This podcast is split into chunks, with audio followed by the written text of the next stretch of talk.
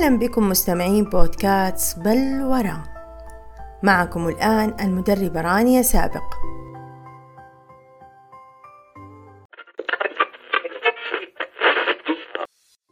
من أين تأتي الأفكار؟ أين يجد المبتكرون أفكارهم المختلفة عن الآخرين؟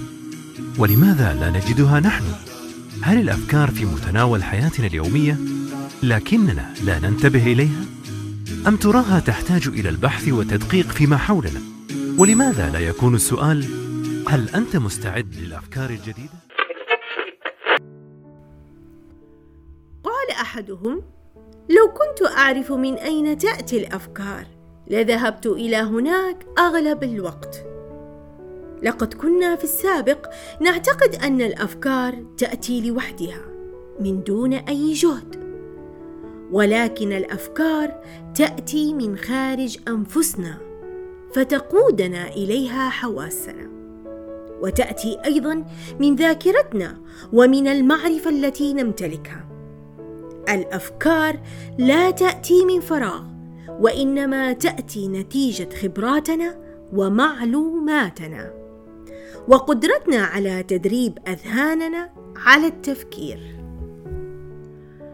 فعملية توليد الأفكار طريق يسير فيه العقل ليصل إلى الهدف مباشرة. وهذا يتم من خلال استغلال كافة المعارف والتجارب وتوظيفها في سبيل خلق فكرة. إذا لابد من وجود سؤال يثير حيرتنا ولابد من وجود مشكلة نبحث لها عن حل. هكذا تحققت كل الأفكار والاختراعات العظيمة التي توجد في الحياة. فمثلا عندما سقطت التفاحه من الشجرة على رأس نيوتن حينها سأل نفسه لماذا سقطت؟ ولماذا لم تصعد مرة أخرى إلى الشجرة؟ عندها فكر وتوصل أن السبب هو الجاذبية الأرضية.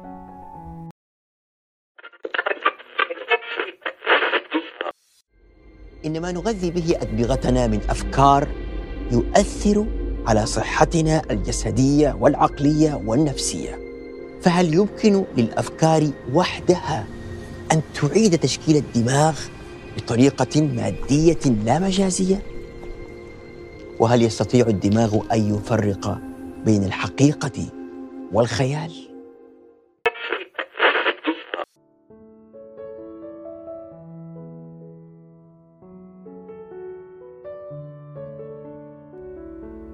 عقولنا هذا الجهاز الذي يحتوي على طاقة فائقة من الدقة والسرعة ويحتوي على الأفكار التي تتحكم وتحدد كل ما يحدث لنا في هذه الحياة. الأفكار تستطيع أن ترفع وتخفض معدل ضربات القلب وذلك حسب الموقف الذي يواجهنا في هذه الحياة. ويمكن أيضا لأفكارنا أن تحمل إلينا السعادة أو الحزن. ويمكن أن تجعلنا يقظين متنبهين أو مشوشين محبطين. أفكارنا تجعلنا محبوبين إيجابيين واثقين آمنين ناضجين. أفكارنا هي التي تجعلنا أثرياء أو فقراء. حسب درجة الطموح التي نمتلكها. أفكارنا هي التي تستطيع أن تستدعي أفعالنا التي تشكل حياتنا بالكامل. لذلك من الأفضل أن تكون أفكارنا تحت سيطرتنا نحن.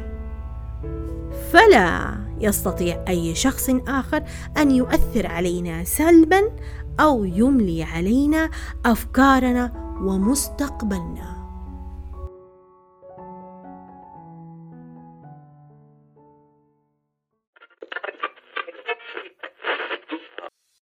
بتصعب حياتك. في نمط تفكير اسمه يا أبيض يا أسود. وهذا النمط بيخليك ان عقلك بياخذ الأشياء للإكستريمز. يعني يا إما ولا إشي يا إما كل إشي. ما بيقبل بالوسط. يا ناجح يا فاشل. يا مليان يا فاضي. أحسن يوم أو أسوأ يوم. وبالعادة بتكون تحكي شغلات مثل دائما هيك بيصير معي أو كل شيء لازم يكون مثالي. خلي مشاعر صغيرة تقرر إنه كل اليوم أسوأ يوم.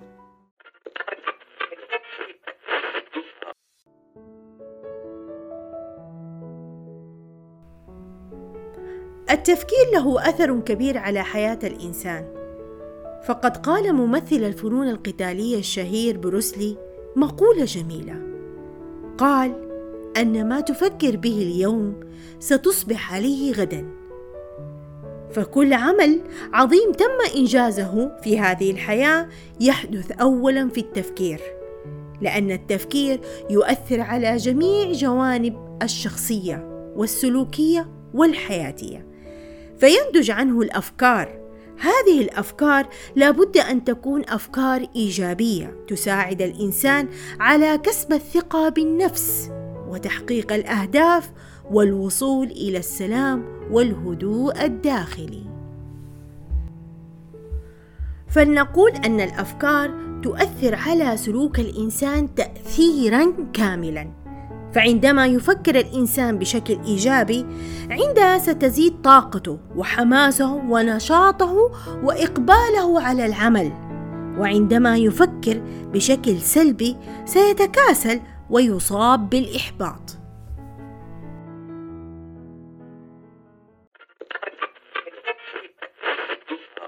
يقول لك راقب أفكارك لأنها تتحول إلى كلمات. راقب كلماتك لأنها تتحول إلى أفعال. راقب أفعالك لأنها تتحول إلى عادات. راقب عاداتك لأنها تصنع مصيرك.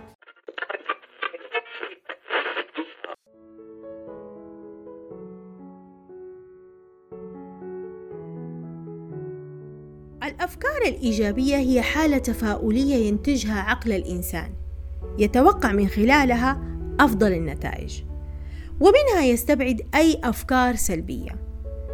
فلا يكون هناك خضوع للإحباط والقلق والتوتر عندما لا تعمل خططك بكفاءة كما كنت مخطط لها.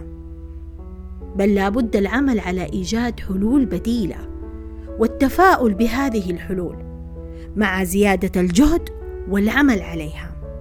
من أجل الحصول على النتائج أفضل. فالأفكار الإيجابية تهتم في توجيه العقل نحو التركيز على الجوانب المشرقة في هذه الحياة والإعراض عن الجوانب المظلمة وهو ما يعني عدم الاستسلام للأفكار السلبية التي من الممكن أن تؤثر على المزاج وعلى نمط الحياة بشكل عام. الأفكار الإيجابية تؤدي إلى الكثير من التغيرات الإيجابية في حياتنا. إذا اكتسبنا من خلالها نظرة متفائلة اتجاه ما يحدث من حولنا. فهذا سيفيدنا جدا لأنه في بعض الأحيان تنشا مواقف معينة في الحياة تجعل من الصعب علينا أن نحافظ على تلك النظرة الإيجابية. لهذا لابد من اتخاذ بعض الخطوات التي تساعد في جعل أفكارنا أفكار إيجابية. عندها ستصبح هذه العادة أشبه بالفطرة لدينا. ومنها سنرى كيف أننا سنجني ثمار قوة التفكير الإيجابي في حياتنا. ننجح في الوصول لمرحلة الأفكار الإيجابية عندما تكون الأفكار السلبية المتكررة لا تزال موجودة في أذهاننا. لذا لابد أن ندرب أنفسنا على أن نحد من هذه الأفكار المفرطة في سلبيتها وأن نستبدلها بأفكار أكثر إيجابية. فمثلا عندما نقول أنا دائما أفسد كل شيء أستبدل هذا بأن أقول أنا أرتكب الأخطاء أحيانا لكني أتعلم من أخطائي. فهذا سيكون أكثر واقعيه فليس هناك حاجة في الإفراط بالإيجابية في الأفكار بل الحاجة أن تكون أكثر واقعيه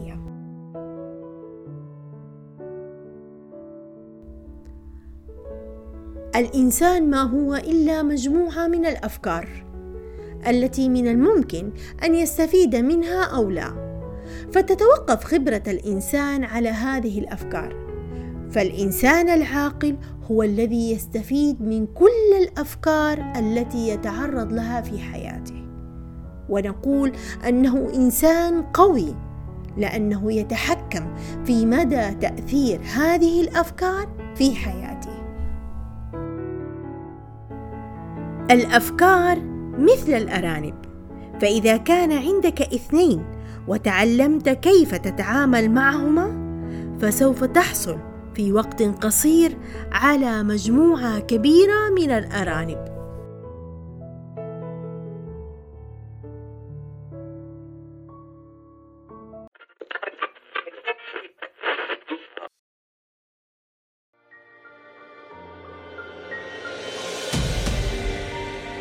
والآن بما أننا قد وصلنا إلى نهاية حلقتنا أود أن أشكركم على تعليقاتكم الجميلة لبودكاست بلورة. وأيضا أشكركم على دعمكم المستمر فهذا يجعلنا نقدم لكم دائما ما هو مفيد وغني بالمعلومات. إلى اللقاء في حلقة جديدة. مع السلامة.